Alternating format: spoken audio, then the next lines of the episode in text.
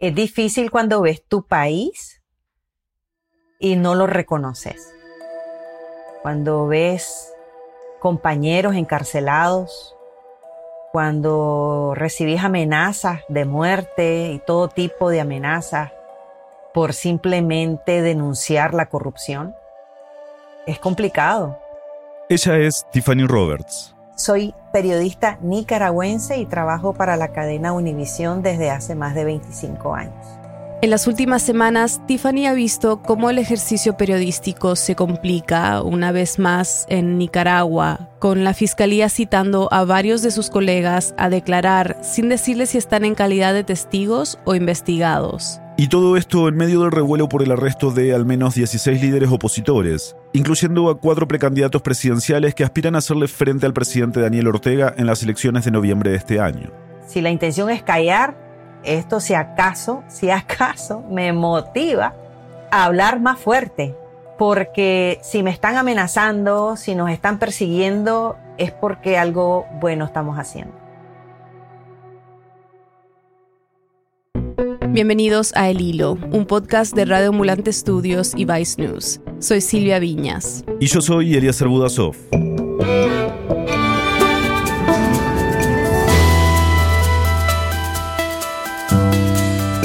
Hoy, la periodista nicaragüense Tiffany Roberts nos ayuda a entender qué está pasando en Nicaragua. Luego, un precandidato y otro periodista nos cuentan cómo es vivir, hacer política e informar bajo el asedio del régimen Ortega Murillo.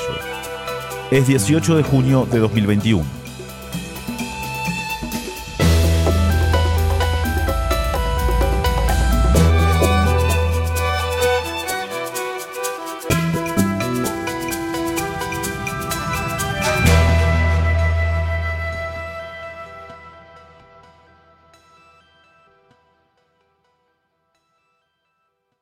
Tiffany, ¿por dónde tenemos que empezar para entender lo que está pasando en Nicaragua? Tenemos que empezar 2018. Hace tres años en Nicaragua, Nicaragua estuvo en los titulares del mundo. Las violentas protestas que sacuden Nicaragua no se detienen. Nicaragua is in the midst of its deadliest unrest since the country's civil war. Qu'au Nicaragua, 30 personnes ont été arrêtées par la police dimanche. In Nicaragua dauert die Widerstandsbewegung gegen Präsident Daniel Ortega an. Es considerada la peor crisis en 11 años del último gobierno del presidente Daniel Ortega. A raíz de unas políticas económicas del gobierno de Daniel Ortega, causó una explosión social que ya venía como una olla de presión. Un descontento tras 11 años de gobierno de Daniel Ortega que se empezó a hacer visible gracias a los jóvenes. A comienzos de abril de 2018, un incendio arrasó con miles de hectáreas de selva en el sur de Nicaragua, en la reserva de Indio Maíz. Centenares de jóvenes convocaron protestas a través de redes sociales para denunciar la negligencia y la respuesta tardía por parte del gobierno de Ortega. El gobierno respondió a estas protestas con represión policial y los ánimos se empezaron a tensar. Menos de una semana después, el gobierno impuso una reforma que hizo que la olla explotara. Firmaron por decreto cambios a la ley del seguro social que afecta a todos los viejitos y todos los abuelitos de Nicaragua y los estudiantes se tiraron a las calles. Ahí partió. Lo que nadie se esperaba era la respuesta del gobierno. Nicaragua siempre ha sido un país tumultuoso, lo hemos conocido por sus revoluciones y sus guerras civiles, y como en todo país de Latinoamérica, cada vez que hay estos cambios así drásticos, los estudiantes salen a protestar a las calles. No era nada del otro mundo hasta que vimos la reacción del gobierno. Manifestantes y periodistas fueron atacados el sábado por policías antimotines en Nicaragua. Donde hay una protesta en Nicaragua, las fuerzas antimotines del sandinismo responden. Los antimotines ya los conocemos y los antimotines solo usan balas de goma, antigas, el gases lacrimógenos, pero esta vez los veíamos con los ACAS, disparando contra civiles. Habían muertos por todos lados. Y todo, la mayoría estudiantes. Entonces te puedes imaginar la reacción, la, la, otra reacción de los estudiantes a ver a sus compañeros siendo literalmente asesinados. Entonces se agudizó la crisis, pero exponencialmente en cuestión de horas. La violencia policial fue tal que, aunque Ortega revocó las reformas al Seguro Social cuatro días después del comienzo de las manifestaciones, las protestas continuaron para exigir la liberación de los presos y la aparición de los desaparecidos. La represión también continuó. Ser una cosa espeluznante que nosotros periodistas que hemos cubierto Nicaragua toda la vida, o sea, yo estaba congelada, yo no lo podía creer. Organismos de defensa de derechos humanos, la Iglesia y la comunidad internacional intervinieron para tratar de llegar a una solución al conflicto a través de mesas de diálogo en las que el gobierno aceptó participar. Que ahora sabemos, y no lo digo yo, lo dice la comunidad internacional, que el diálogo era un, simplemente una fachada para poder continuar asesinando a civiles fueron meses de protestas que dejaron al menos 328 muertos, más de 2.000 heridos y casi 100.000 exiliados, según cifras de la Comisión Interamericana de Derechos Humanos. Muchos de los detenidos después fueron perseguidos al ser liberados. Reportes de organizaciones de la sociedad civil denuncian que grupos paramilitares mancharon sus casas con pintura y también se les negó acceso a estudios universitarios. La OEA, la Organización de Estados Americanos, condenó la violencia y pidió elecciones adelantadas en una sesión extraordinaria en julio de 2018. La Iglesia ya le había pedido lo mismo a Ortega, que se negó ambas veces. También dijo que la comunidad internacional tenía que respetar la autodeterminación del país para restablecer la paz y seguridad. El gobierno se sintió amenazado. El gobierno no quería aceptar ante el mundo y ante sus propias bases de que había descontento. Entonces ellos crean una, toda una narrativa para darle a sus bases y a, a las personas, pues a los Venezuela y a los Cubas y a los, ¿ya? Una razón siempre bajo ese lema antiimperialista, ¿no? Y los yanquis y todo eso. Entonces, todo lo que sucedió en 2018, la narrativa del gobierno sadista es que era un intento de golpe de Estado financiado por lo que ahora ellos dicen es la USAID. USAID, la Agencia de los Estados Unidos para el Desarrollo Internacional, que da ayuda humanitaria a distintos países. Y mientras tanto, ese mismo mes en que Ortega rechazó adelantar las elecciones, el Poder Legislativo, con una mayoría de diputados del oficialismo, pasó una ley de terrorismo. Que decía que si tú participabas en esos actos contra el gobierno, eras un terrorista. Toda la comunidad internacional denunció que era una ley diseñada para aplicársela a los protestantes. En el 2018, después de las protestas, eran más de 700 los presos políticos. Una ley de amnistía que se aprobó el año siguiente llevó a que estos casos sean archivados, pero no olvidados, porque en caso de que una persona reincida, ese beneficio se revoca. O sea, el día de hoy ese caso lo sacan del archivo y lo activan otra vez. Entonces siempre estás con esa, esta amenaza sobre la cabeza, ¿no? Actualmente se reportan más de 120 presos políticos, incluidas personas procesadas en el contexto de abril 2018. Y esa ley de terrorismo que se aprobó ese año es importante porque sentó un precedente peligroso para lo que Nicaragua está viviendo ahora. Dos meses después, en septiembre de 2018, la policía emitió un comunicado declarando ilegales todo tipo de manifestaciones. No podía salir a la calle a hablar en contra del gobierno, era ilegal. Entonces ya no hay manifestación porque vas detenido. Entonces, esas son dos que pasaron en 2018. Después, entonces, parece que ellos, como el GPS, ¿no? Que dice recalculando. Ellos se sentaron a recalcular, me refiero al gobierno y todo el aparato, porque todos son los poderes del Estado. Se sentaron a recalcular y pasaron tres leyes importantes a raíz de lo que pasó el 2018. Número uno, la ley de agentes extranjeros. Con mayoría parlamentaria, diputados ante la Asamblea Nacional aprobaron este jueves 15 de octubre la ley de regulación de agentes extranjeros. Está dirigida a controlar los recursos externos que reciben personas y organismos de fuentes internacionales. Y me voy a poner yo, por ejemplo. Yo soy nicaragüense, pero mi madre es nicaragüense y mi padre estadounidense. Yo tengo doble ciudadanía. Yo viví, yo crecí en Nicaragua, yo soy nicaragüense. Yo fui corresponsal de Univision en Nicaragua muchos años. Entonces yo tendría, al recibir, al trabajar yo para una empresa extranjera, en este caso Univision, y recibir yo salario de dinero que viene del extranjero, yo me tendría que registrar como agente extranjero. Esta ley aplica no solo a las personas individuales, sino a las organizaciones. Y los que se registran como agente extranjero tienen que informar mes a mes al gobierno sobre sus operaciones. Entonces, te sometes a todas estas leyes del gobierno, el gobierno de alguna manera te controla tu dinero, o sea, eh, como una contraloría. Hay organizaciones que se rehusaron a registrarse como agente extranjero bajo esta ley y cerraron, como la Fundación Violeta Barrios de Chamorro, creada por la expresidenta nicaragüense, cuyo nombre llevaba la organización para promover la libertad de expresión. La dirigía su hija, Cristiana Chamorro, precandidata presidencial y de quien volveremos a hablar más adelante. Sigamos con las leyes. Número dos, lo que es la ley de ciberdelitos. Si tú publicas fake news, lo que el gobierno considera fake news en Nicaragua, arriesgas entre uno y cinco años de prisión.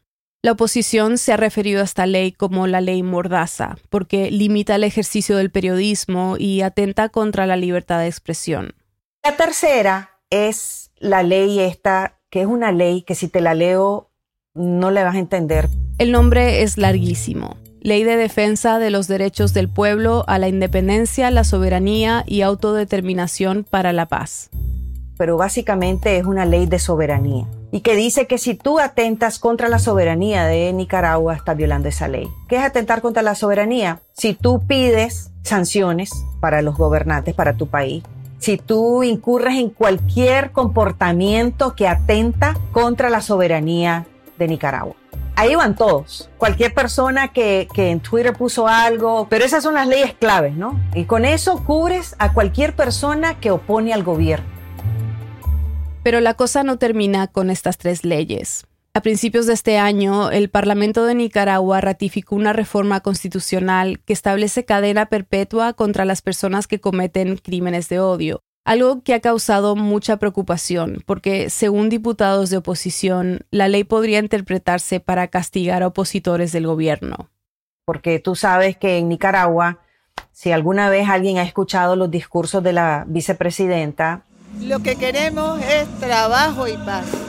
Lo que queremos es vivir tranquilos y seguros. Ella habla de paz y amor en una oración y en el siguiente párrafo habla de crímenes de odio y toda una cuestión que a veces siento como que estoy escuchando un santero. Podemos porque tenemos a Dios guiando nuestros pasos. Y crímenes de odio son todos los que atentan contra la paz y el amor que tiene Nicaragua y lo digo con, con, sarcasmo, ¿no? Daniel Ortega se quita de en medio a la oposición. El gobierno que lidera Daniel Ortega arrestó a otros cinco opositores. Algunos incluso antiguos compañeros de lucha del presidente Daniel Ortega.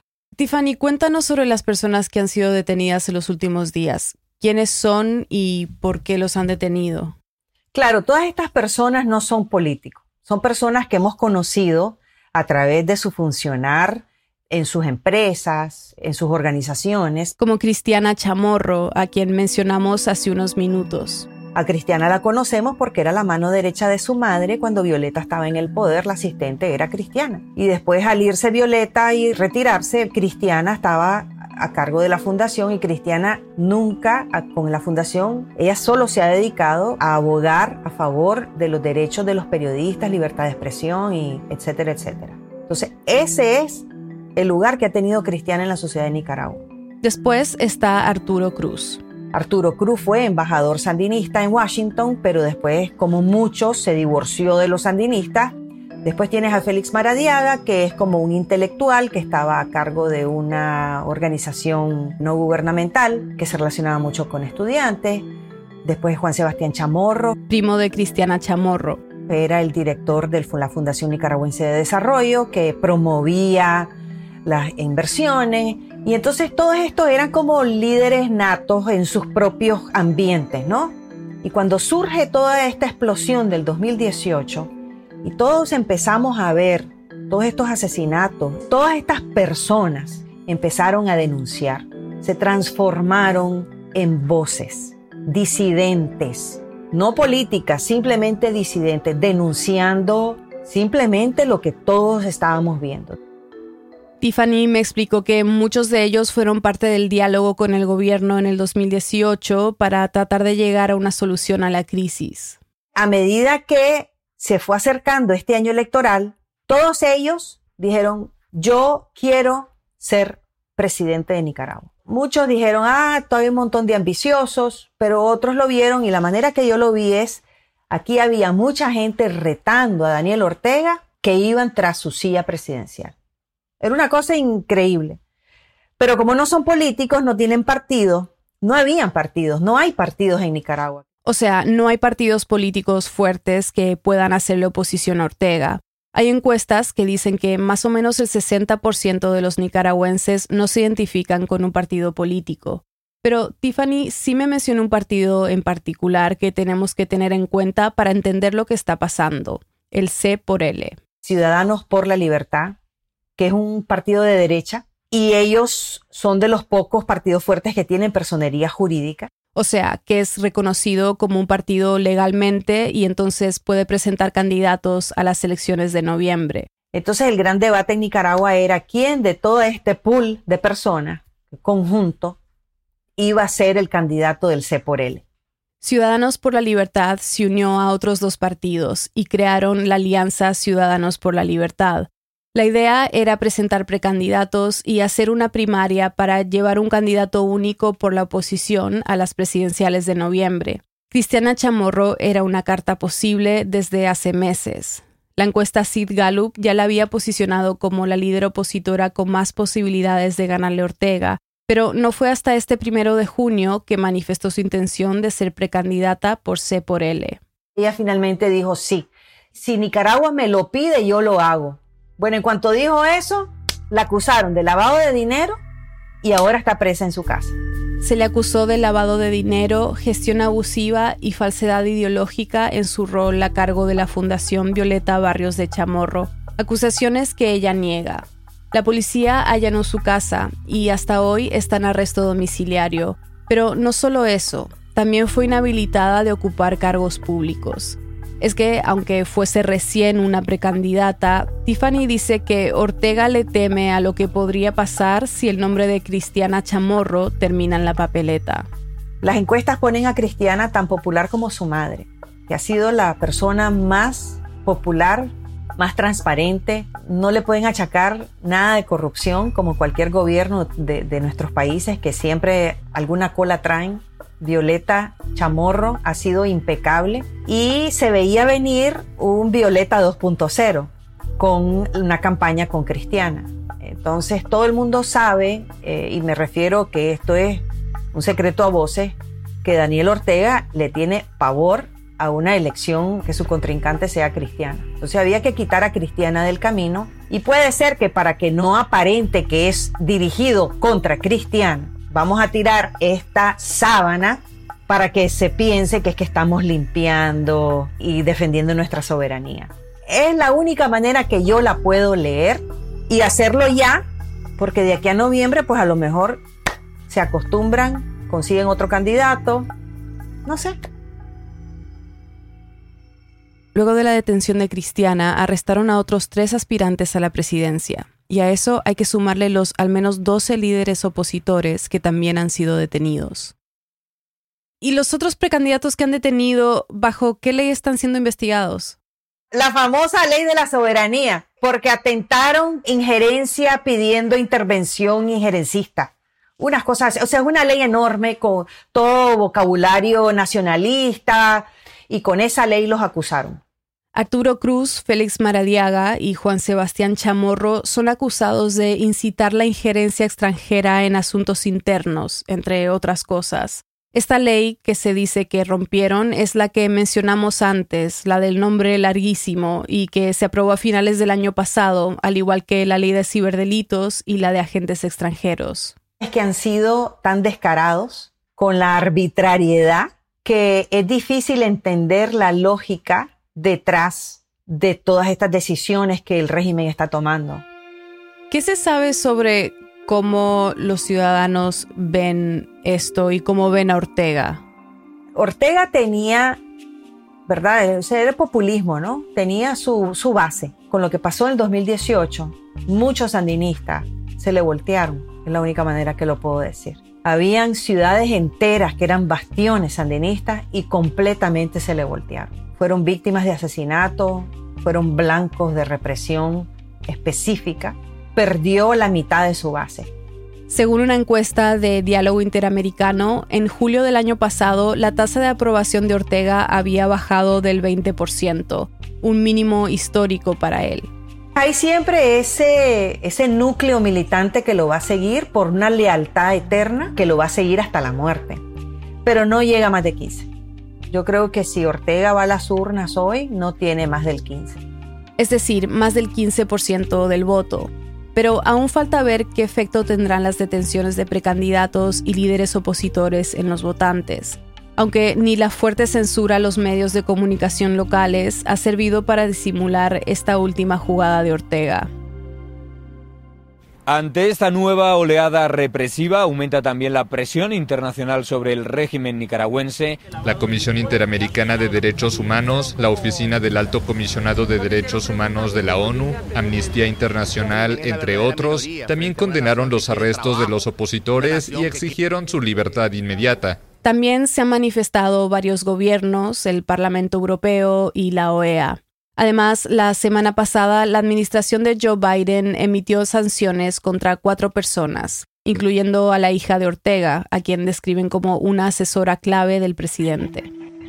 Este lunes, Ortega se refirió a la preocupación internacional en un pronunciamiento titulado Nicaragua, en defensa de la soberanía nacional y el Estado de Derecho. No les extrañará saber que acudió nuevamente a la palabra injerencia para referirse a lo que han dicho y hecho los gobiernos extranjeros. Pidió que no intervengan en la situación y exigió que las sanciones sean levantadas. Además justificó los arrestos, y acá cito parte de su comunicado. Lo único que este grupo de usurpadores de la oposición tiene en común es su lealtad al gobierno de los Estados Unidos de América. La situación no pinta bien y las elecciones presidenciales son en menos de cinco meses. Si tú eres la oposición, tienes una disyuntiva. Al ir a las elecciones, tú estás legitimando un proceso electoral que de por sí empieza con el pie izquierdo. No hay libertades, te están encarcelando a todos tus candidatos o tus potenciales candidatos, no hay reformas electorales, ¿quién va a contar los votos? Todos los que están a cargo del proceso son del gobierno. Entonces tú vas a una carrera donde ya te dijeron desde que entras que vas a perder. Entonces estás legitimando un proceso que es falso, que no es justo. Entonces, ¿qué opciones le quedan a la oposición? Silvia, esa es la pregunta del millón. La otra salida es, vamos a las elecciones, retémoslo y expongamos la corrupción el fraude, esto, esto y esto, que la comunidad internacional vea. Pero eso es como poner todas tus esperanzas en la comunidad internacional.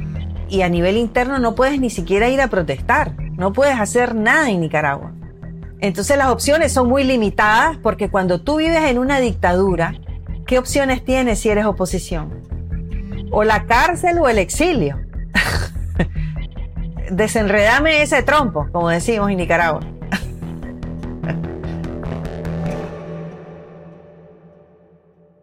Muchas gracias, Tiffany. Gracias a ustedes por hablar de Nicaragua. ¿eh? Después de la pausa, hablamos con dos personas amenazadas por el régimen de Ortega, un candidato presidencial y un periodista. Ya volvemos. Se habla mucho de las industrias extractivas y su impacto ecológico, pero su huella es mucho más profunda de lo que imaginamos. Contra Natura es un nuevo podcast de Vice News vamos a contar la historia de cómo coincidieron la minería de carbón a gran escala, el dinero y la guerra civil colombiana. Contra Natura ya está disponible. Escúchalo gratis en Spotify. ¿Buscas una forma divertida y útil de mejorar tu español y conectarte con América Latina?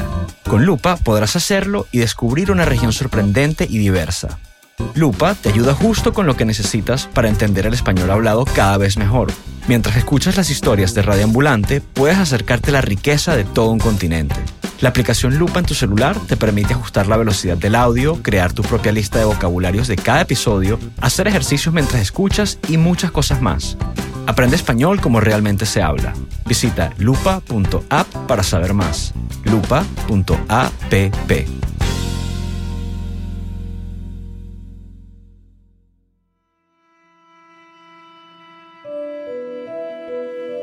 Estamos de vuelta en el hilo.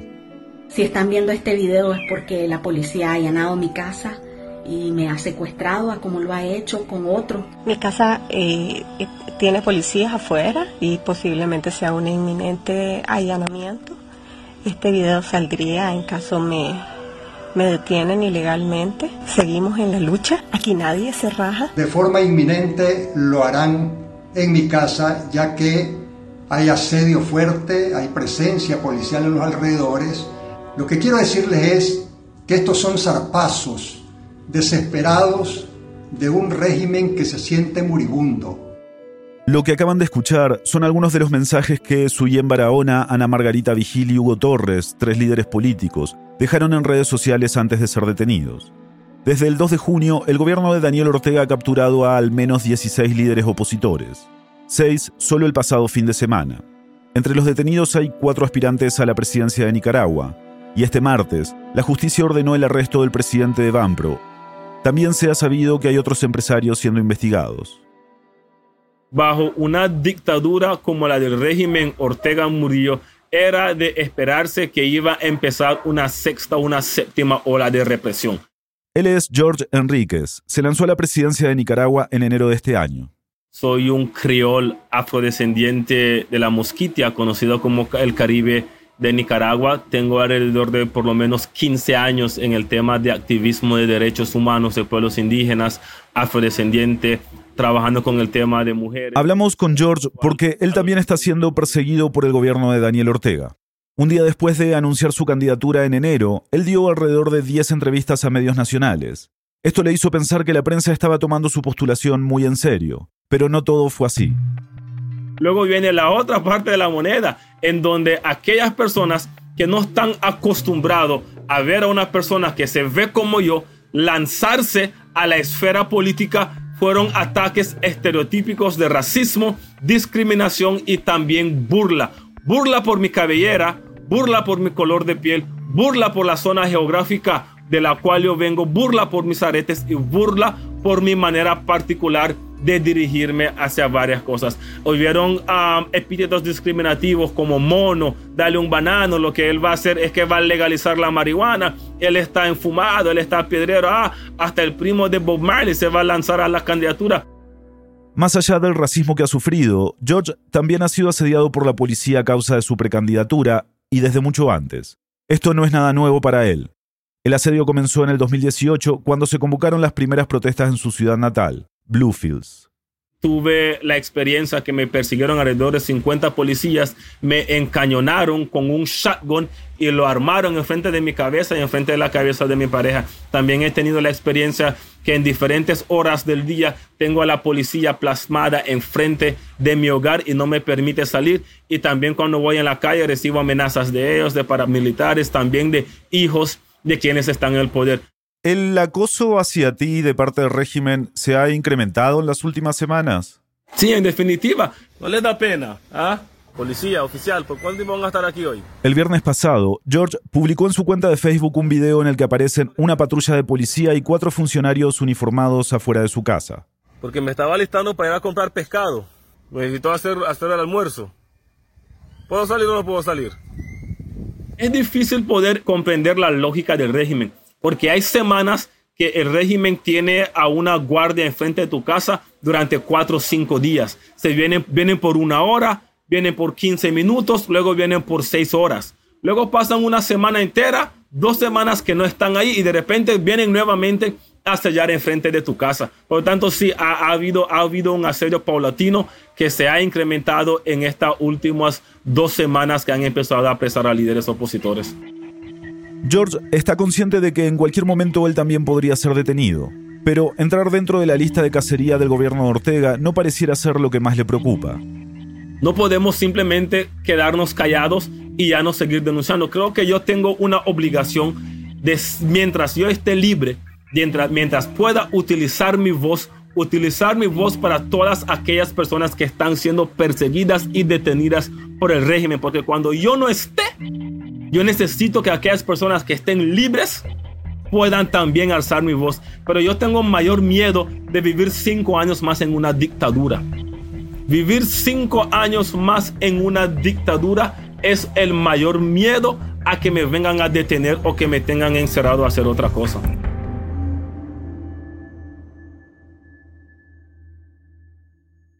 El gobierno de Ortega no solo ha estado persiguiendo a líderes opositores, la prensa también ha estado en la mira. Por eso hablamos con él. Mi nombre es Wilfredo Miranda Burto, soy nicaragüense y periodista. Trabajo para El País y para un medio local que se llama Divergentes.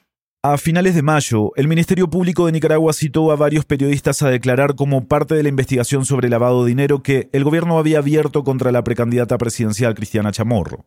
La fundación que ella dirigía apoyaba de distintas maneras al periodismo independiente por su trabajo en defensa de la libertad de expresión. La cosa es que mi cita duró tres horas y media y lo que supuestamente para lo que me habían citado sobre lavado de dinero, eh, eso fue como 10, 15 minutos. Wilfredo me dijo que durante el resto de la entrevista la fiscal se enfocó en cómo él hacía su trabajo periodístico. Básicamente lo que quería saber es con quién hablaba, qué fuentes consultaba, eso. Luego de una hora de iniciado el interrogatorio, eh, la fiscal Heidi Ramírez dice, voy a hacer una pausa. Yo no sé para dónde se fue, salió de la oficina y yo pensaba que al volver pues iba a persistir o iba a retomar la entrevista por el caso de lavado de dinero, pero vino con su celular. Entonces la fiscal le dijo, según me contó Wilfredo, que ella no solía hacer lo que estaba a punto de pasar. Saca su celular y me lee un artículo que nosotros habíamos publicado la semana, día antes de mi citación, en el que describíamos desde el interior de la casa cómo fue el allanamiento de la casa de Cristiana Chamorro. Entonces me comienza a leer el artículo y en el artículo había un detalle que la policía se había llevado hasta la chequera de la expresidenta Violeta Barrios de Chamorro. La madre de Cristiana Chamorro. En ese momento, la fiscal le empezó a preguntar a Wilfredo cómo sabía esa información si a él le constaba que se habían llevado la chequera y él le respondió que se lo había dicho una fuente. Insistió en que le revelara la fuente, entonces como yo nunca revelé la fuente, eh, comenzó ya ahí a llamarme mentiroso y me citó ya la ley de ciberdelito. La ley de ciberdelitos es una de las tres leyes que mencionamos en el segmento anterior, la que permite que el gobierno pueda catalogar qué es y qué no es una noticia falsa y sancionar por eso hasta con cinco años de cárcel la fiscal me decía, o está claro, me dice que tu condición de entrevistado puede pasar a imputado. Entonces, pues yo le estoy respondiendo, le estoy diciendo que yo no le puedo revelar mi fuente. Ella se paró a mi lado, gritaba, me golpeaba la mesa cuando leía las cosas y me decía, mentiroso, mentiroso.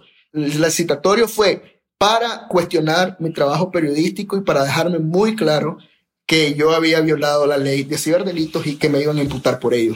Una cosa muy tensa, yo te digo, yo, yo estaba muy asustado, al igual que mi abogado.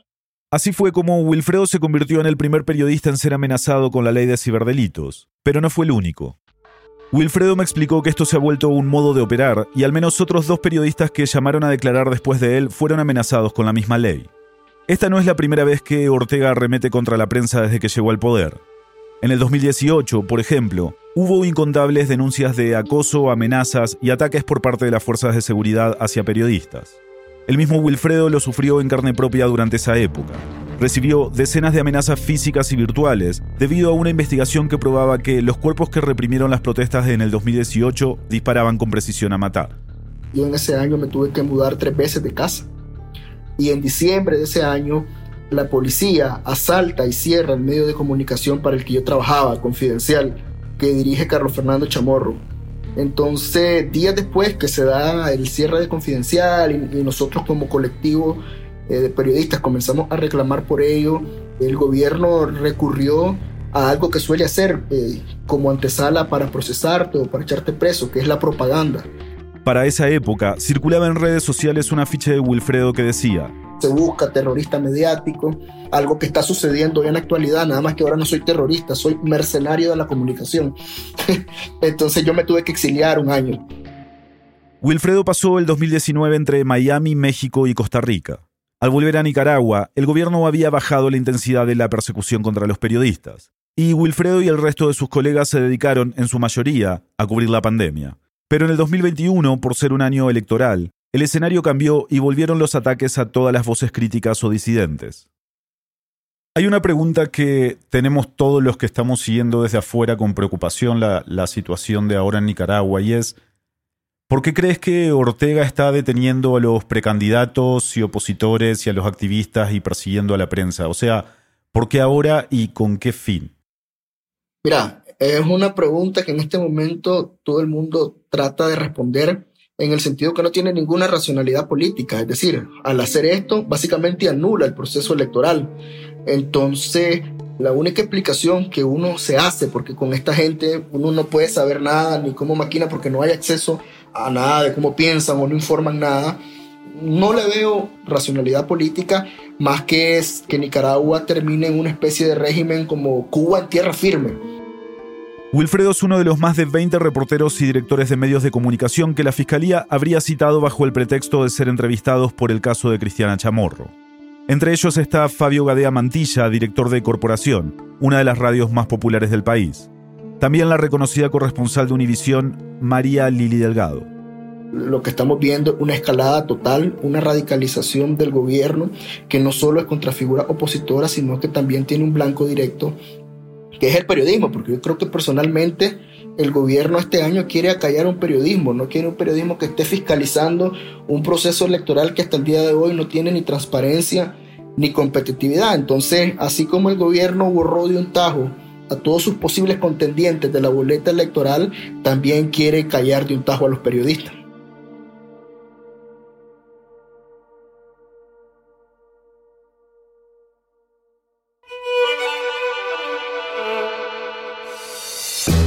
Queremos agradecer a Nathaniel Janowitz de Vice News, a Diego Bautista de Diálogos Improbables y a Xochil Fabián de nuestro equipo por su ayuda con este episodio. En el hilo somos Daniela Alarcón, Daniela Cruzat, Mariana Zúñiga, Elías González, Desire Yepes, Inés Renique, Paola Alián, Xochil Fabián y Carolina Guerrero. Nuestro tema musical lo compuso Pauchi Sasaki. Parte de la música de este episodio fue compuesta por Remy Lozano. El Hilo es un podcast de Radio Ambulante Studios y Vice News. Queremos agradecer a quienes se han unido a Deambulantes, nuestras membresías. Su contribución ha sido clave para consolidar el hilo y garantizar nuestra sostenibilidad a largo plazo. Todavía dependemos de miembros como ustedes para ser sostenibles. Si este podcast te enseña algo nuevo y te ayuda a entender mejor la noticia más apremiante de la semana, considera hacer una donación hoy. Súmate en el hilo.audio slash apóyanos. Gracias. Si quieres saber más sobre esta historia y todas las que cubrimos, suscríbete a nuestro boletín semanal. Todos los viernes mandamos el episodio acompañado de una serie de enlaces que te ayudarán a profundizar en el tema. Suscríbete en el hilo.audio slash boletín. Yo soy Silvia Viñas. Y yo soy Elías Budasov. Gracias por escuchar.